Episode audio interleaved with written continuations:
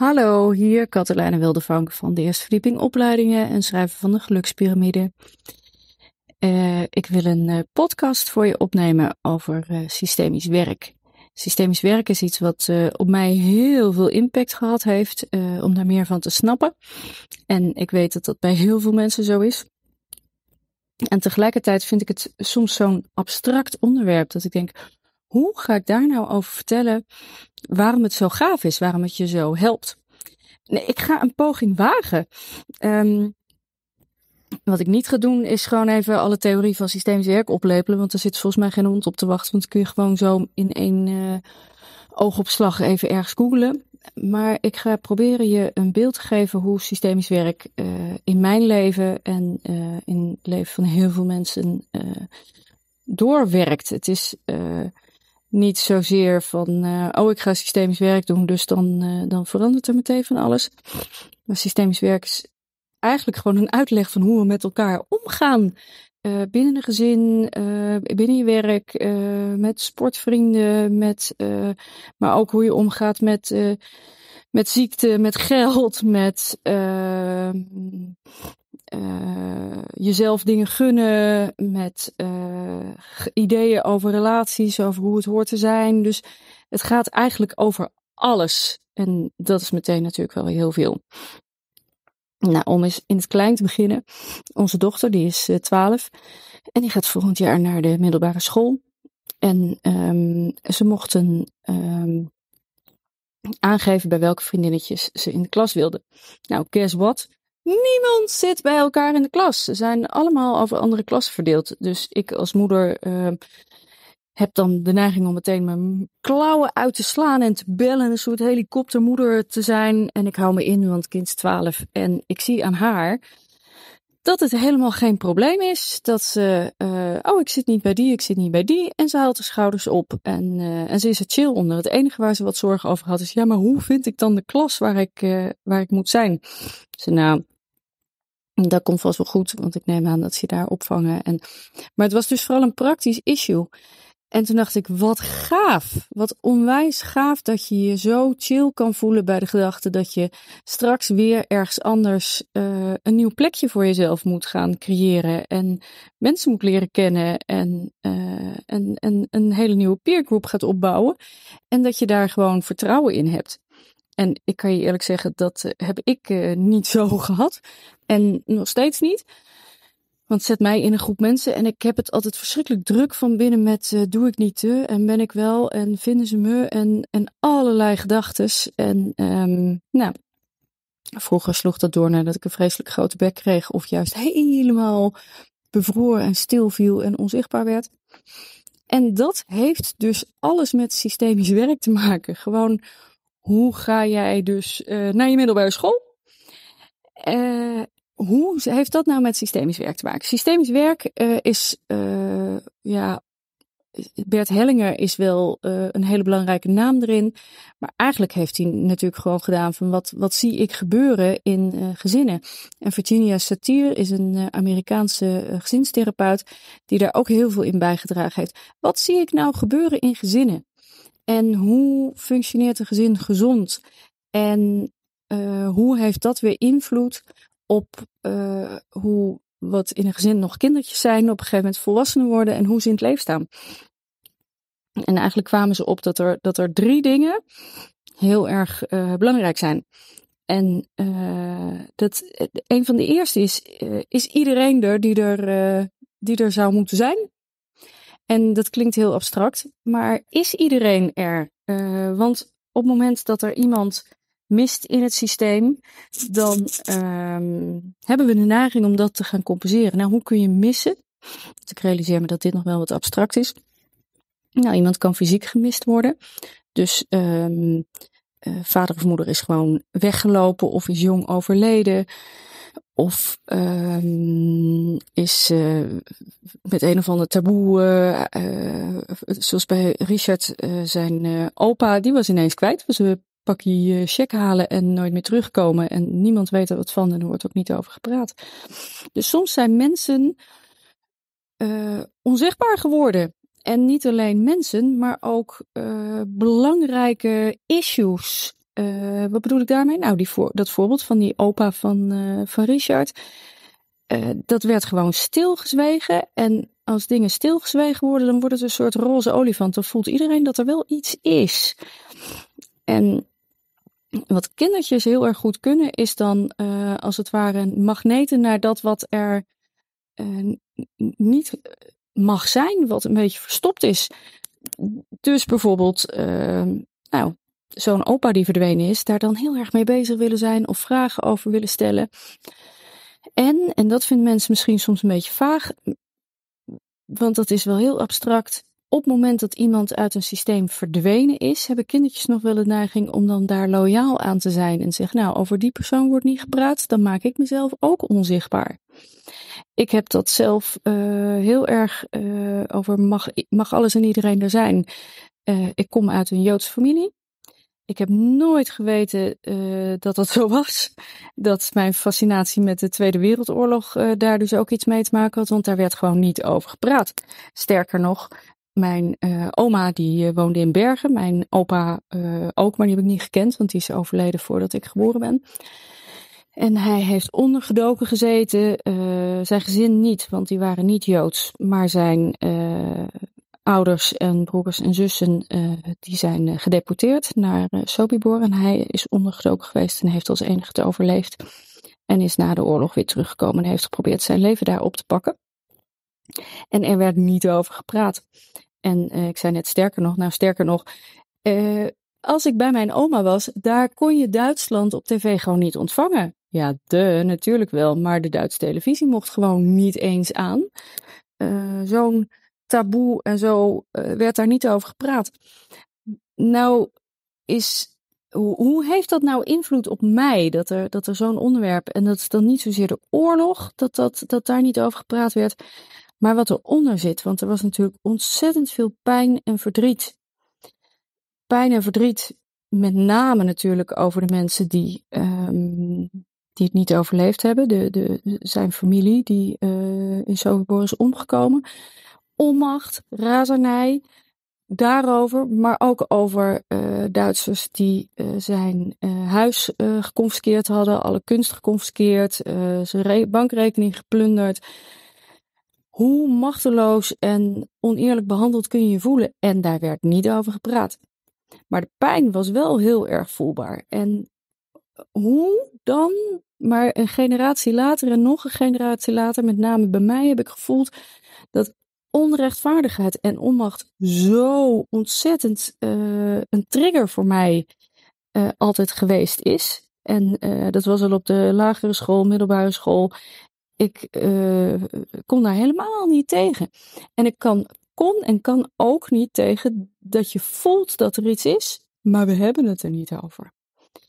En dat stuurt mij nog steeds in het nu. Want als er, uh, nou, weer een voorbeeld hoor. Ouders van een, uh, een vriendinnetje uh, hebben jarenlang, moest hij tegen mij zeggen hoe vreselijk die zijn vrouw vond. En moest zij jarenlang tegen mij zeggen hoe vreselijk ze haar man vond. En ik dacht, ga toch uit elkaar. Maar ze wisten het niet eens van elkaar. En ik zat daartussen.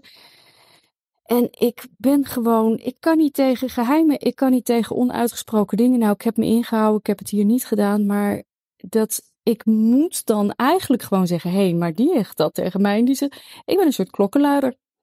En uh, dat heeft me ook heel veel in de problemen gebracht. Als er shit onder tafel geschoven wordt, dan veeg ik het er wel weer onderweg, zodat we er allemaal naar kunnen kijken. Maar dat werd me in mijn leven natuurlijk niet in dank afgenomen. Nou, dat heeft te maken met dat er zoveel voelbaar verstopt werd, dat ik wel de rol van klokkenluider op me nam van, hé hey jongens, maar zo kunnen we eigenlijk niet functioneren als we allemaal zo ingewikkeld uh, over die roze olifant doen. Dus ik ga de roze olifant wel tevoorschijn halen. Heel veel als je vier of zes of acht bent, want er zitten grote mensen niet op te wachten.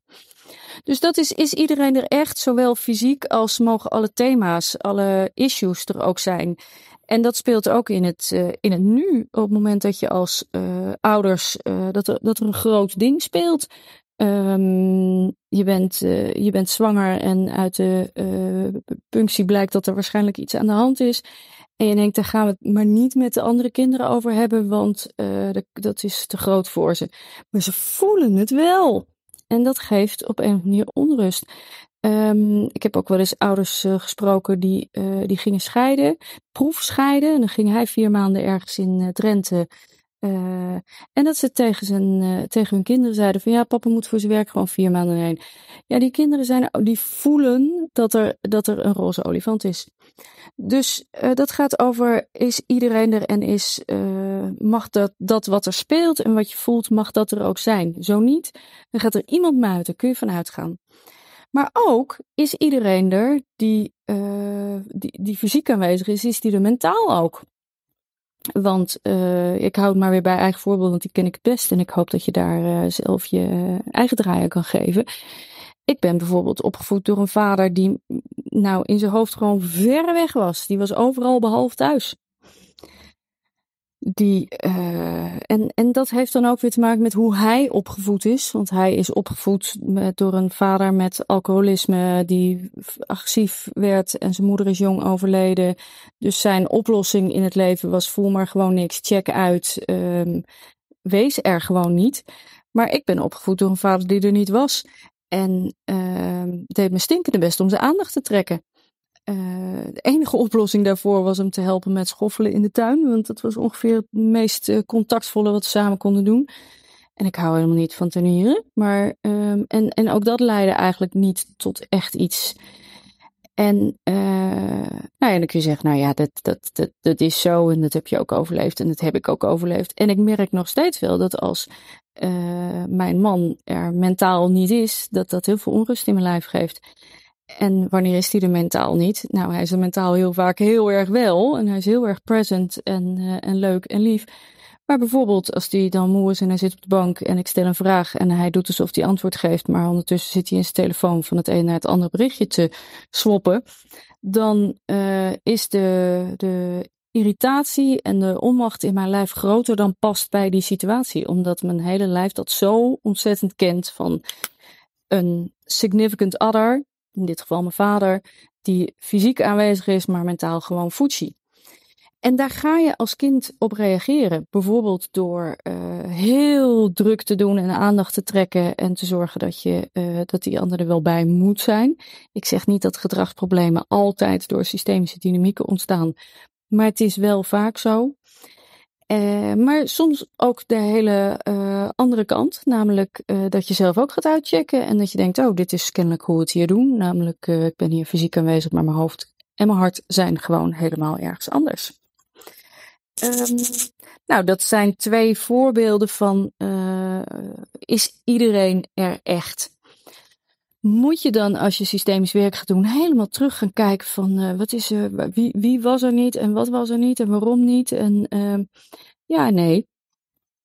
Uh, het geeft je inzicht in hoe je nu functioneert, wat je triggers zijn, waarom je bepaalde dingen niet kan loslaten, wel kan loslaten, waarom je zo hard gaat werken, waarom je juist lui bent, waarom je deadlines altijd ruim haalt of juist helemaal niet uh, hoe je met je kinderen omgaat. Uh, dus het verklaart.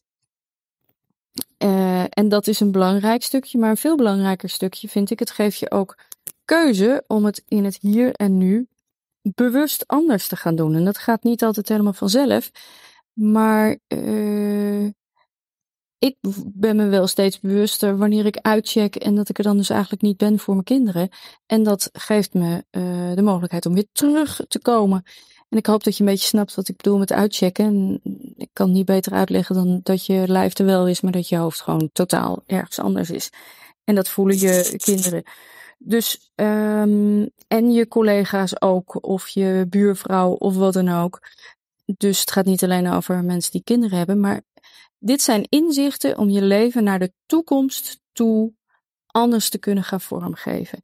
Dus systemisch werk gaat niet over welke trauma's heb ik meegemaakt en laat ik daar eens eventjes. En het gaat ook niet over hoe word ik therapeut. Nee, het gaat over wat, wat was er waardoor ik allerlei gewoontes eh, emotioneel en praktisch heb ontwikkeld. En hoe sta ik dus nu in het leven en is dat wat ik wil of wil ik dat veranderen? Nou, dat is een van de drie pijlers van het systemisch werk. Dus we zijn aan het kijken naar hoe zit een gezonde samenleving in elkaar. En de een is alles en iedereen uh, heeft een plek. Maar dan is nog de vraag, de, de plek die je inneemt, klopt die ook? Dat is de tweede uh, ja, regel, analyse die vanuit systemisch werk komt. En wat bedoel ik daar nou mee? Nou, je kunt allemaal hartstikke in je mind en in je lijf aanwezig zijn en toch op de verkeerde plek staan. Uh, misschien ken je dat wel, dat er uh, een, een collega is die altijd zijn waffel open doet op het moment dat je denkt, dit was niet het juiste moment. Of dat er een vriendje komt spelen en dat je denkt, wat ben jij brutaal. En uh, we hebben de neiging om dat op gedragsniveau te analyseren. Van, god, die, die uh, weet ook niet wanneer hij zijn mond moet houden. Of uh, die loopt wel heel snel naar mijn snoepjeskast. en voelt zich wel heel erg thuis hier, daar moet wat aan gebeuren. Maar het zit niet op gedrag, het zit een laagje dieper. En vaak zeggen we ook al, nou die kent zijn plek niet. Hoe, hoe zit het nou? Nou, uh, hiërarchisch in een, uh, ik zou bijna zeggen in een onderneming is het heel duidelijk, maar in een onderneming is het juist ook helemaal niet duidelijk.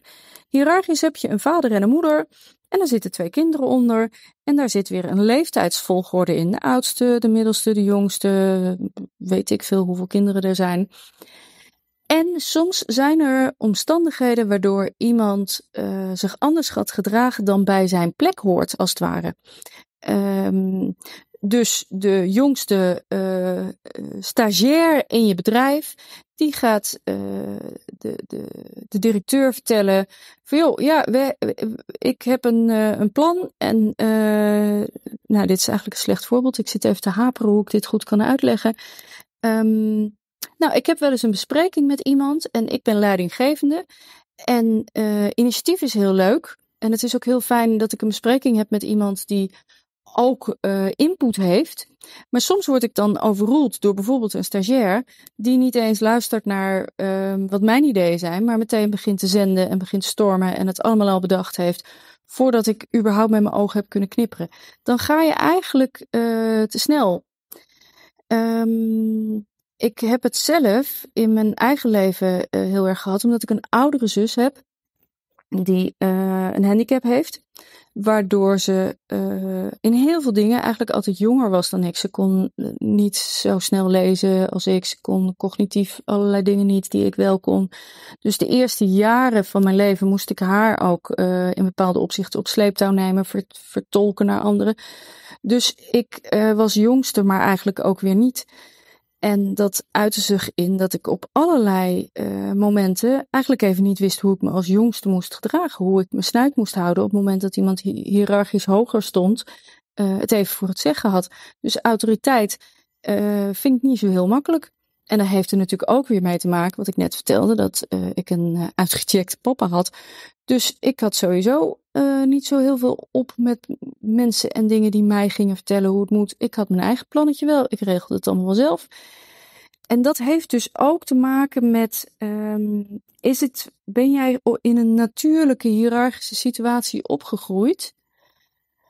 Zo ja, dan kan je in nieuwe hiërarchische situaties ook heel makkelijk voegen meestal. En dat is waar ik aan moest denken toen ik het over mijn dochter had. Die dan denkt, nou, er komt een nieuwe groep en ik kijk gewoon de kat uit de boom en um, ik ga het wel merken. En ik, ik, ik voel me zeker genoeg dat ik uh, mijn plekje waard ben. Een ander voorbeeld nog, ik heb uh, iemand en uh, die kan heel erg over mijn grenzen gaan. En waar heeft dat mee te maken? Dat zodra ik gezellig doe tegen die persoon, dan wil die altijd meer. Dus uh, als je dan een appje stuurt en een appje terug en nog een appje terug en nog een appje terug, dan krijg je daarna nog 25 appjes, terwijl je zelf eigenlijk er al wel klaar mee bent. Of ik nodig iemand, die persoon uit om een drankje te komen drinken en die heeft al geroepen, ja, dan kan ik ook blijven eten, hè? Dat je denkt, uh, dit, dit gaat me te snel, dit had ik niet aangeboden, je komt te veel in mijn space. Dit is een persoon die niet voelt dat hij in mijn space komt. En dat hij dus eigenlijk van zijn plek afgaat. Dat hij iets bij mij afdwingt. Wat, helemaal niet, uh, wat ik helemaal niet wil. En het is wel grappig, want waarom valt me dit zo op? Omdat ik dat zelf in mijn leven ook zo vaak uh, heb herkend. Dat ik het, de, de, de sociale dans van uh, aftasten van hoeveel wil jij samen doen, hoeveel wil ik, vind je het ook echt leuk? Want mensen vertellen vaak van alles in woorden. Maar ondertussen voelen ze er vaak iets heel anders bij. En uh, je kan moeilijk tegen iemand zeggen: joh, je zegt wel dat je leuk volgende week met mij uit eten wil, maar het voelt alsof dat helemaal niet congruent is. Nee, dat doen we niet. Terwijl je het misschien wel terecht en goed gevoeld hebt. Dat zijn weer die spiegelneuronen, andere podcast. Maar je, je voelt wat andere mensen voelen. Dus langzaam maar zeker leer je in het leven van hoe kan ik dan subtiel uh, af gaan tasten of het een echte congruente ja is. En dat is een soort spel waarin uh, vriendschappen en relaties langzaam maar zeker een vorm krijgen waar iedereen uh, zich goed bij voelt. Nou, als jij niet zeker genoeg bent van ik, ik doe er toe, ik mag er zijn en dit is mijn logische natuurlijke plek in dit systeem, dan lijkt het wel alsof je dat spel niet helemaal voelt en vat en dus net op de verkeerde momenten je te groot maakt of te klein maakt. Dat je uh, te snel bent met dingen of dat je te bij de hand gevonden wordt of dat je jezelf veel te veel onzichtbaar maakt. En dat heeft daarmee te maken van uh, ben jij opgegroeid en zijn jouw ouders weer opgegroeid in een systeem waar het gewoon ja, logisch is van uh, wat, wat de volgorde en wat de plek is. En dat heeft natuurlijk weer alles te maken met hoe jij in de toekomst in de nieuwe baan gaat functioneren. Of waarom jij het zo lekker vindt in het sportteam waar je in zit, omdat het je daar allemaal gelijk voelt. Of waarom je in de toekomst beter kan leren om te gaan met autoriteit. Of uh, waarom je zo vreselijk hard werkt. Uh, omdat je ergens diep down van binnen het gevoel hebt uh, dat je groter en sterker moet zijn dan je eigenlijk bent allemaal systemisch. Echt allemaal systemisch. Ha, oh, ik wou dat ik uh, iedereen aan zijn lurven naar een opleiding systemisch werk zou kunnen trekken. Omdat ik ervan overtuigd ben dat het je niet alleen ontzettend veel inzicht geeft, maar dat je ook in je lijf echt gaat voelen hoe je het anders wil gaan doen. Bepaalde patronen die nu nog zo vanzelfsprekend voor je zijn. En waarom zeg ik zo nadrukkelijk in je lijf? Als het als iets in je hoofd zit, heb je kans dat er iets verandert. Als het in al je cellen zit, weet je zeker dat het nieuw gedrag gaat opleveren. Nou, dan heb je nog een laatste en dat heet, eh, dat noemen ze balans tussen geven en nemen. En uh, ja, dat zegt eigenlijk alles al en tegelijkertijd is het natuurlijk weer heel abstract.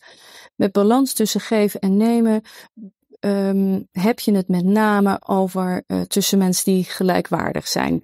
Want in een hiërarchische situatie, uh, in, een, in een familiesysteem, ouders geven aan hun kinderen en niet andersom. En dat, dat is ook, dat is, dat is de natuurlijke way of doing. En daarom is het voor heel veel mensen ook best wel een klus om mantelzorg te verlenen of om uh, de, de bankrekening van je ouders te gaan beheren. Want dan lijken de rollen langzaam maar zeker omgedraaid te worden. Want zorg geven gaat ook over geven.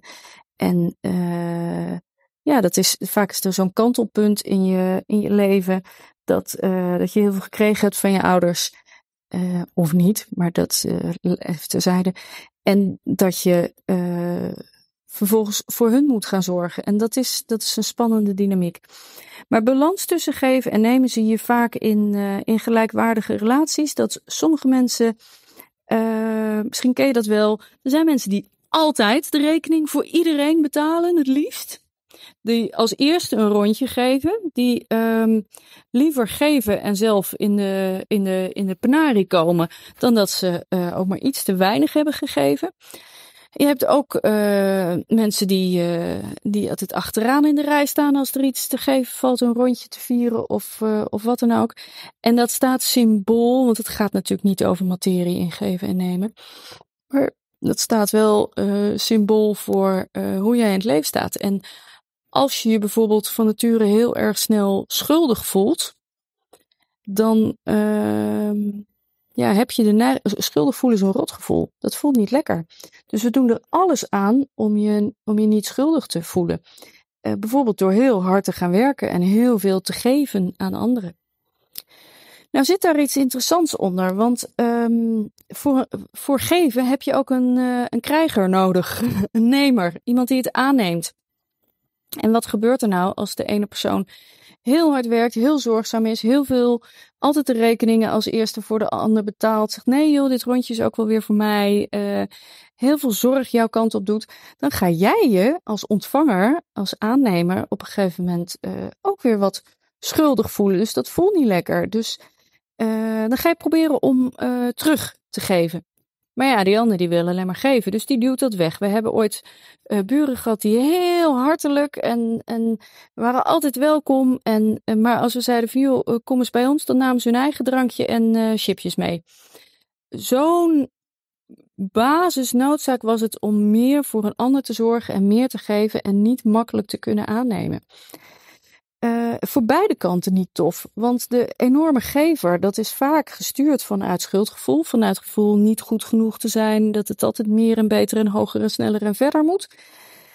Dus dat is echt belachelijk hard werken om steeds maar de grote gever te zijn. Uh, weer, het gaat niet over geld en materie. Het gaat over energie en aandacht en zorg en alles wat je aan anderen kan geven. Dus, en het is nooit klaar. Hè? Dus dan lig je s'avonds in je bed nog weer wat je allemaal nog beter had kunnen doen en nog meer had kunnen geven. En aan de andere kant zit, want ik in een uh, opleiding zo vraag ik dan nog wel eens wie vindt zichzelf vooral een gever. En dan gaan er een heleboel handen omhoog. En dan sociaal bezien vinden we geven iets heel positiefs en nemen is uh, hebberig. Maar als je dan kijkt naar, stel ik heb 30 mensen in een zaal en 25 zijn gevers. Dan hebben we dus maar vijf mensen die die gevers gelukkig kunnen maken door het allemaal aan te nemen. Ja, ja. Dus dwing je als gever die vijf mensen als het ware in de schuld. Want je gaat ze zo ontzettend overdonderen met al je zorg en aandacht en veel en veel en nog meer en nog harder werken en nog perfecter. Dat zij eigenlijk alleen maar in de schuld komen te staan. Mensen die in de schuld staan, die gaan dan weer heel veel jouw kant opgeven of ze lopen weg. Nou, ik zie bijvoorbeeld in werkdynamiek ook wel dat uh, ik zit even te zoeken hoe ik dat, uh, dat goed kan vertellen. Nou, een, een, tijd geleden, hier, voordat we dit deden, hadden we een ander bedrijf. En er werkte iemand en die uh, werkte zich echt tien slagen in de ronde. Veel meer en veel harder dan wij vroegen. En helaas ook op een manier waar we eigenlijk niet zo op zaten te wachten. Dus het was hard werken, maar het was niet uh, het leverde niet de output op die wij wilden. Het was, uh, we kregen van alles waar we niet om gevraagd hadden en waar we wel om gevraagd hadden, dat kregen we niet. Dus uiteindelijk was dat niet een werkbare situatie. En vervolgens is die persoon ontzettend gekwetst en ellendig, want die heeft zo hard gewerkt en zoveel gegeven. Nou, dat zie je ook vaak bij een burn-out. Dat mensen vanuit hun systemische dynamiek keihard werken, heel veel geven, nog een tandje erbij, enzovoort, enzovoort. En dan wordt het niet gewaardeerd.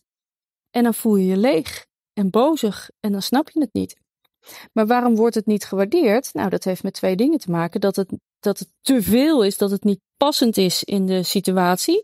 Waardoor andere mensen het een beetje benauwd krijgen en denken: oh, wow, wow, dit is wel heel veel. En nu moet ik mij schuldig gaan voelen. En daar heb ik geen zin in om me schuldig te voelen. Dus ik duw jou een beetje weg. Um, dus, dus daar heeft het heel erg mee te maken. En het heeft ook een beetje met uh, diesel versus uh, benzine te maken, zeg ik wel eens. In een dieselauto moet je diesel gooien en in een benzineauto moet je benzine gooien en niet andersom. En vaak geven mensen dingen waar een ander niet per se op zit te wachten. Um, dus ik kan uh, s'avonds uh, heerlijk gekookt hebben en dat, uh, ik, ik hou niet zo van koken. Dus ik vind het altijd wel echt een enorme klus en ik ben altijd heel tevreden als ik weer een maaltijdje geknutseld heb. En dat kan dan best groot voelen voor mij, terwijl Richard is, vindt eten helemaal niet zo belangrijk en op tijd al helemaal niet. Sterker nog, die zou liever wat later eten. Dus als ik dat nou in mijn hoofd een heel groot ding ervan maak, dan kan het zijn dat zijn waardering voor mijn inspanningen, uh, nou, in mijn gevoel een beetje karig is. Ik denk, hallo, ik ben al vanaf vanochtend bezig met denken wat ik voor lekkers voor jullie kan maken. En we. Ik had het, uh, ehm, 15 jaar geleden heb ik best wel lang in het ziekenhuis gelegen.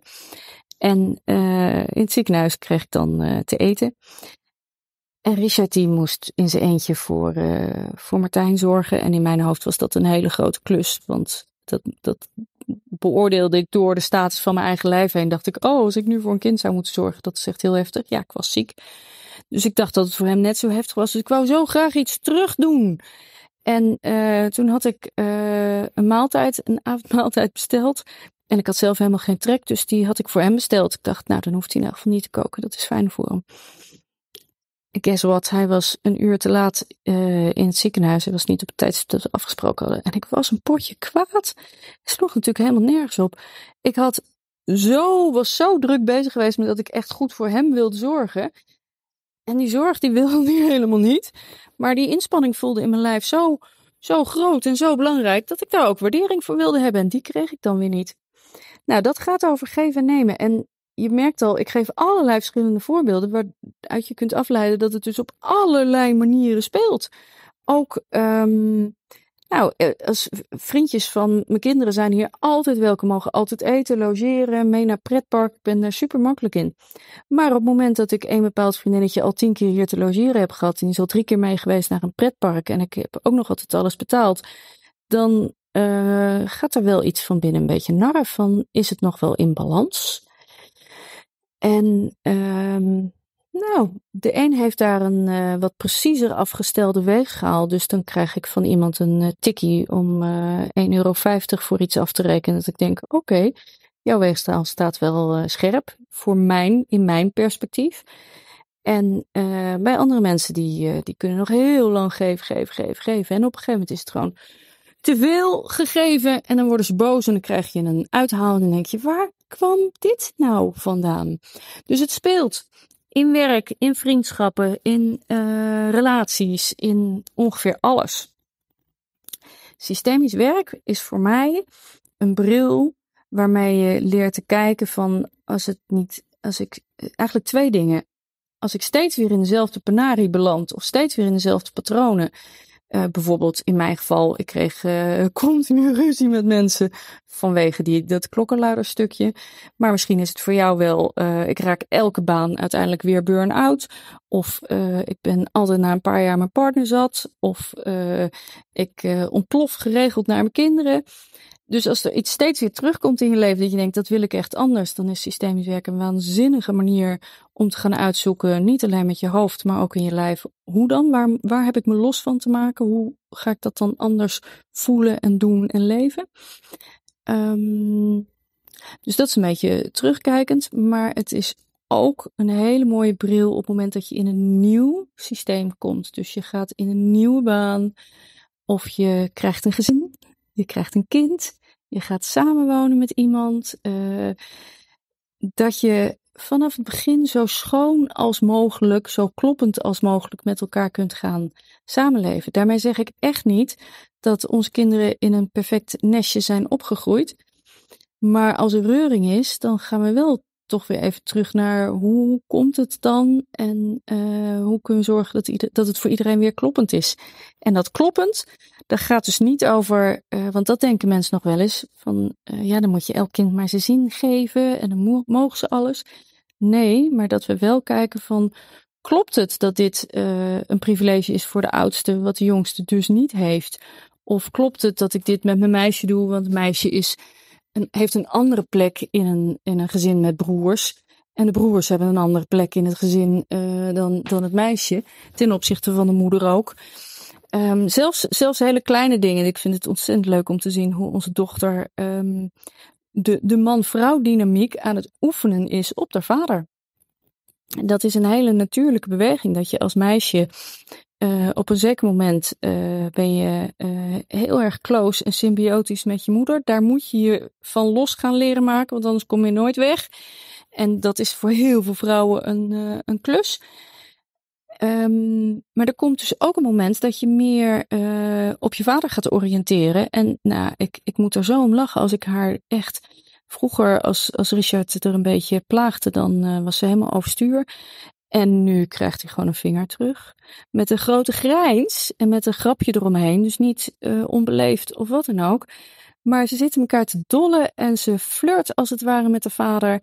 En ook dat is iets systemisch. Van ik voel in alle veiligheid dat ik kan oefenen op mijn vader met uh, wie ben ik? Ben ik leuk genoeg? Uh, heb ik genoeg vertrouwen in mijn eigen autonomie en in mijn eigen smaak en in mijn eigen ideeën over de wereld? Mag ik uh, een afwijkende mening hebben van mijn vader en uh, ben ik dan nog steeds welkom?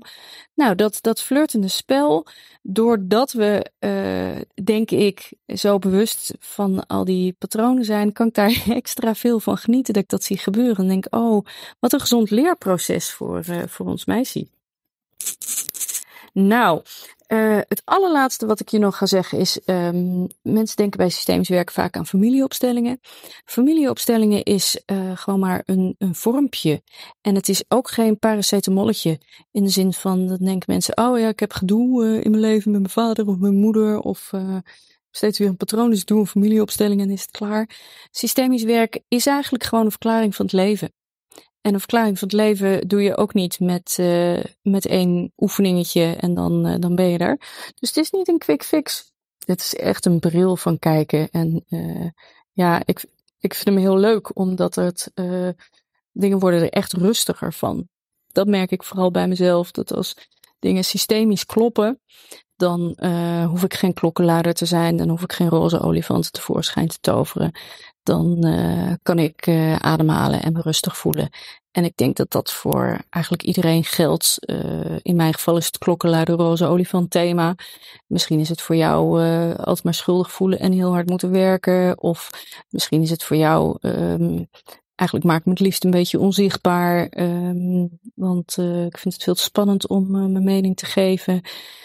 Op het moment dat alles klopt, en je dat ene specifieke thema niet zo uh, steeds in de onderstroom hebt, dan wordt het gewoon echt rustiger. Nou, dat was hem voor vandaag. Ik hoop dat je hem leuk vond. En tot een volgende keer. Groeten, Katelijne.